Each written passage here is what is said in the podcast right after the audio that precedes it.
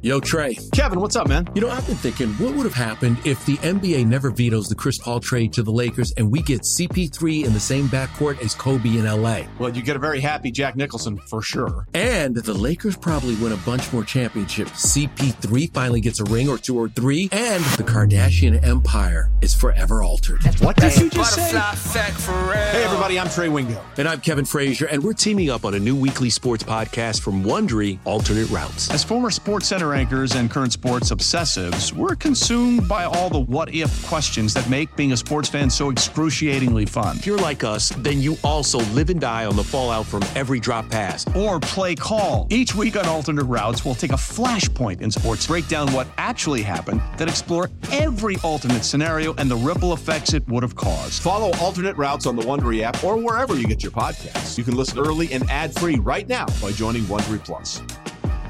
You are listening to the baseball, the Garlic Fries and Baseball Guys podcast. Sam Lubman here with Joe Shasky. We come at you every week with all the best Giants content out there. Make sure you're liking, reviewing, subscribing, and sharing. Tell everybody you want to know because we're really rising up there on those podcast numbers, and we want you to be along for the ride. We're talking about, you know, how can you improve the walk rate, doing that at the big league level. Let's talk a little bit about what we want to see from Casey Schmitt, you know, in terms of just the expectations that are on there for him. Uh, I do feel like again, we we hyped him up a lot. You know, Bonte said on the show, you guys got me all psyched up for Casey Schmitt. He better be really good, blah, blah, blah. I do think there's a level of there's excitement. I don't want to tamper the excitement at all for Casey Schmitt. But at the same time, like I think we should also make sure that we're being kind of realistic in terms of what we want to see from Casey Sam, Schmitt he's not going to bat four. Sam, he's not going to bat 450 for the whole year. Oh I no, mean, obviously. that's not sustainable. Like, I'll, I'll start here, and you tell me what you think of this, Sammy. Yeah, go ahead. 275. If this guy bats 275, wouldn't that be unbelievable? Oh, absolutely. I mean, I look at it, it's like again. I remember when Brandon Crawford came up. There was a lot of excitement about him. He was one of the, you know, he was a not super rated prospect. He was Yeah. a highly regarded prospect. And again, kind of not really known for the bat, but could still put the you know bat in the ball and great defensively. Very similar to what we're hearing about Casey Schmitt. Now, again, we knew the, the we recall the growing pains that Crawford had. They were defensively, they were offensively. He still figured them out. When you're talking about, I guess, more long term expectations for Casey Schmitt, if he could kind of have a career that is similar to what Brandon Crawford had, but maybe with a little bit better of a batting average, I'm signing off on that. Like right now, if if future Sam appeared right in front of me, said, "Hey, you know, I just came from 15 years in the future, and this is what Casey Schmitt did. It was like Brandon Crawford, but a little bit better hitting." Awesome. I'm I'm really excited for that. Like I will take that. Not every prospect needs to be a future Hall of Famer. It's great if they are. I mean, not every prospect can be Buster Posey, but just give me can be a legitimate contributor in the lineup every day and be better at helping this team win baseball games and don't do a whole lot that makes this team Okay. lose baseball games. His rookie year, I'm looking at it right now. Brandon Crawford. I'm going to go through the years. In 2011, 2011. he batted He batted 204. 204. I'm sorry, we're getting. See, I think extra- Sorry, Schmitt we're hopefully do a little bit better than that. well, I, I, I, Well, I'm looking I- at this. Uh, by the way, I'm getting some really bad feedback. Ugh, that's not good. Um, Uh, Anyway, I'm looking at he batted 204 his rookie year, 2012, 248, 2013, 248, 2014, 246, 2015, 256, and then in 2016, 275, back down to 253, 254, 228, 256, 298, down to 231, and then this year 160. The point that I'm going at, he's an elite defensive player. No one denies that. He's always been around three or two strikeouts to one walk. That's about his ratio, somewhere in that range. And he wasn't a high walk guy. He just never was. Casey already has a better bat than Brandon Crawford. I'm willing to say it. Will he be the glove that Brandon Crawford is? And that's a tall task to ask. I mean that that the reputation suggests that he is. You're seeing him kind of working We'll with. Crawford. So I mean, I'm willing to I'm willing to set the expectations really high for Casey Schmitt uh, in the field in terms of what he can do with the glove. And there's going to come times he's going to have growing pains on defense. I remember the start of the 2012 season, you know, Brandon Crawford, he was having a rough time in the Yes. field to start 2012. And then that fall, he's turning some of the most incredible plays I've ever seen in the World Series. So, and I think you you mentioned this last segment. You got to keep Schmitt in the lineup. Let Yes. him through these struggles. I think that's the worst thing the Giants could do is bring him up here for like three weeks, and then when he starts to go south, all right, you know what? Head back to Sacramento. Like I don't think that would be a good idea for the Giants to do that. This is like the difference between Casey Schmitt and David Villar. We can kind of maybe compare those two a little bit. Casey Schmitt is a very highly regarded prospect. The Giants drafted. Yeah. I think he was a what, he was a sandwich pick, second round pick in that 2012 mm-hmm. draft. You know, they put a lot of stock in him. Whereas David Villar, they just kind of they they they brought him into the system and he kind of blossomed while in the system, you know, and then he he turned into a highly regarded prospect. You know, when a guy like that comes up, like Villar comes up and he struggles, you never really expected him to be a major part of the future in the same way that you're expecting Casey Schmitt to be. So you kind of send him back down, get him some work, let him kind of rediscover his stroke, and then bring him back up. But a guy like Casey Schmitt, a guy who you just you draft with the with the with the desire to say you will help be a guy in this lineup someday, then let him be a guy. Let him figure out how to be a guy. Remember in 2011, Brandon Crawford, not Brandon Crawford, Brandon Belt, sorry, he was yo-yoing up and down all year long. And I honestly think that really screwed him up that year. And that was another guy who, going into that season, Brandon Belt was on some rookie of the year watch lists. And I thought the Giants absolutely botched his rookie year with, I think, three times they called him up and down. It's hard to get a groove there. Let's let Casey Schmitt work through his flaws, work through his kinks, because the league will start adjusting to him. Let him figure out how to work that adjustment. Yeah, it's a really good point. Uh, you know, Sam, they, they, they have to let him kind of work through it. And, uh, you know, as you compare and contrast him in Villar, I don't know what to make of Villar. Like I, I really don't. I really don't know what to make of what happened with Villar. He he popped and he was hitting home runs. The strikeouts have been through the roof uh, over the last month or so, and I think it was appropriate to send him back down. I, I I can understand where they're coming from. I mean, I'm looking at his numbers right now. He's batting 148 with 33 strikeouts and only eight walks. I mean, I know he's got the four home runs. He's only got 13 hits. So let's put this in perspective. He played almost two months and he's got 13 hits. Mm-hmm. Casey Schmitt's played a week. He's got 11 hits. Yeah. Right. So the bat is going to keep Casey Schmitt in the lineup. I think the glove gives him the opportunity. The bat will keep him in the lineup. So he's going to have to hit. And yeah. on this team right now, anything over 220 is excellent. I mean, let's call it what it is. No, absolutely. And I agree there. But and this is where kind of the Giants are going to have to avoid panicking here because I think they they gave David Villar a long leash. I, think I agree. I'm not outraged. Are you? No, not at all. I like seeing. I mean, it was frustrating watching Villar struggle yes. more yes. in that I want to see him do well. He's such a Me great too. guy. He's been one thing I really like about David Villar is I mean, first off, incredibly nice guy, incredibly mm-hmm. just wonderful man to talk to he kept the defense and defensive intensity up while he was in the field. You know, it's it's so easy to let one when the hitting goes, it's so easy to lose focus on the defense. And the fact that he could be, you know, mature enough as a big leaguer to separate the two, that's a positive sign. I do know with the Villar that he's he's a guy who he needs to have his mechanics in in, in sync. That hasn't really been there. They I know they want him maybe to kind of go work on some things, maybe down the lower levels in terms of just how he does his swing and just kind of the certain parts of his body that he moves there. So I understand that. With Casey Schmitt, though, when that adjustment comes, it's going to be incumbent on the Giants, I think, to really avoid hitting the panic button there. Yeah. And I think you're already starting to see kind of teams when when you show up to the big leagues and immediately you're being compared to Willie McCovey in terms of the results that you're doing.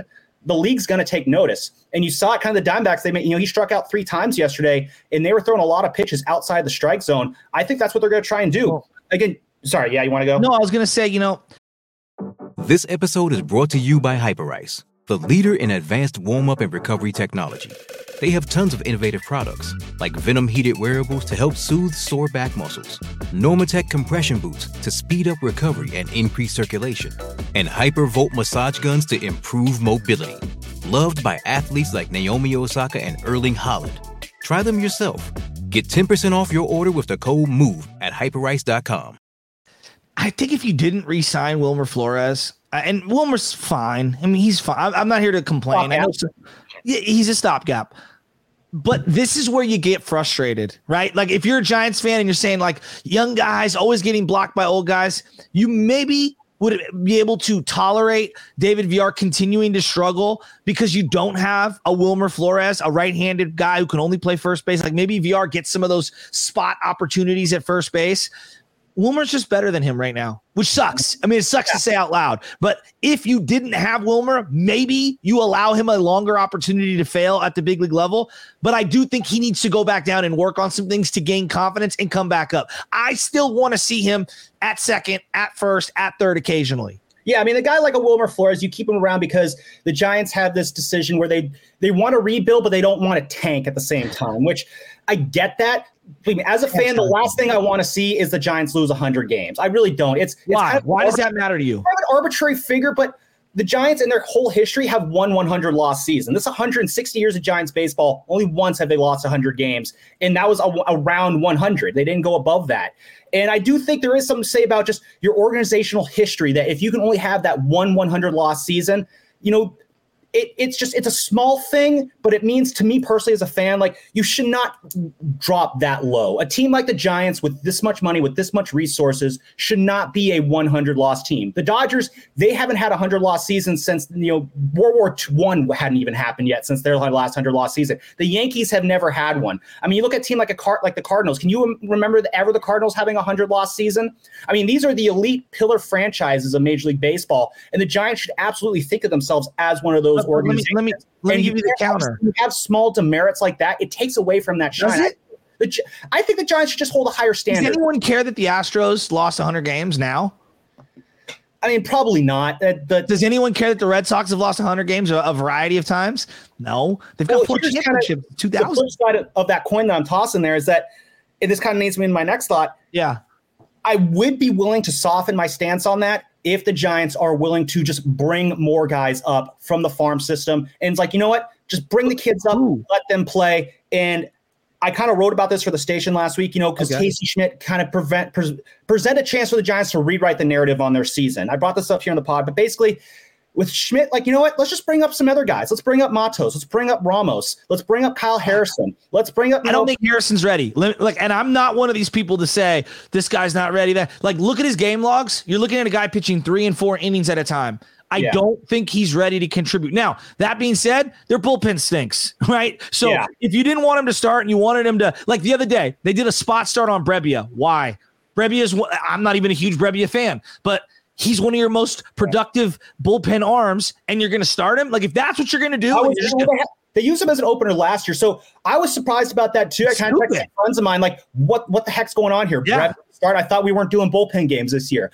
And the response I got was, well, Alex Wood might be following him. I'm like, okay, Wood's coming back from injury. He didn't want to get an opener just to kind of give him a little bit of a softer runway for when he makes his return. But then they go to Ross Stripling, and then it's like, well, now what are we doing here? Um, Kyle Harrison will be great. The problem is a lot of these guys we want to see is that they're not on the 40 man roster. No, no. So, and there's going to be some 40 man roster configuring that they would have to do to bring some of these guys up. You know, like they're not going to move off Stripling or Manaea. And we're going to talk about that in a little bit too. Um, Why? Like, Why? They've invested a lot of money into them, and they're gonna they're gonna be patient with them. Yeah, I know it's it. That's just how they're gonna operate. One year deals. Um, well, they're on uh, option deals. They need them to pitch well this year. I know. I, am looking at your your incredibly disappointed face as I, I say this. Like, no, like like and let's have this conversation then about these free agents because like I'm look I'm looking at this right now. Like you were talking about JD Davis and you're frustrated. JD Davis is tearing the cover off the ball. I watched him in batting practice Saturday. He smoked four balls, smoked them, had nothing to show for it. JD Davis is the least of this team's problems. Like I, I really like JD Davis. Is he a stopgap? Probably. Conforto, He's got 23 hits on the season, 120 at bats. He's batting 193. All right. Conforto, I see what they see. Like he's got seven jacks, but he's a feast or famine guy. He and he's been more famine than anything else. Wilmer Flores, stopgap. Mike Yastrzemski was promising. Now he's hurt. Okay. I'll get to catcher in a second. Joc Pederson, eh, eh, like mm-hmm. 235, couple of home runs, eh. Mitch Haniger batting 179, right? Like there are their free agency situation has been pretty bad. If anything, Estrada's keeping them afloat. JD Davis is keeping them afloat. Casey Schmitt as of late. And then their catching situation is horrible defensively. It is horrible defensively. I watched Blake Sabol and Joey Bart make mistakes in the Saturday game. Just bad.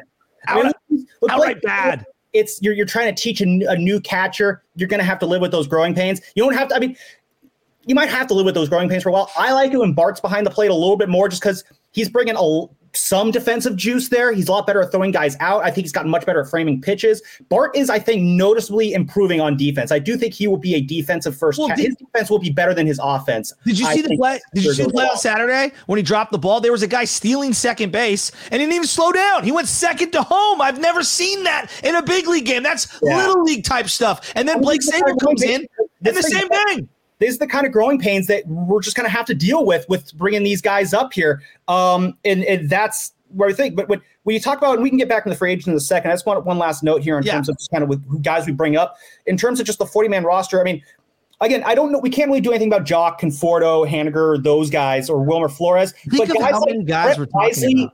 I- I- Isan Diaz, uh, Cal Stevenson, those are guys who are also on the 40 man roster. And if you need to, you know, bump those guys off to get like a Grant McCray or some other guy who's in the lower minors and the upper minors to sneak them onto the roster, like Brett Wisely's doing nothing for this team. Brett you know, Wi- you're not losing sleep if you DFA No. Brett Wisely. you can move off those guys and Matt Beaty. guys- Why is Matt guys- yeah, like I- Matt Beaty? You acquired Matt Beaty. Why? Why? At this point, like, and I know, like, whatever would happen with Bryce Johnson, like, I'd rather see him for two or three weeks, and then if it doesn't work, DFA him too. Mhm.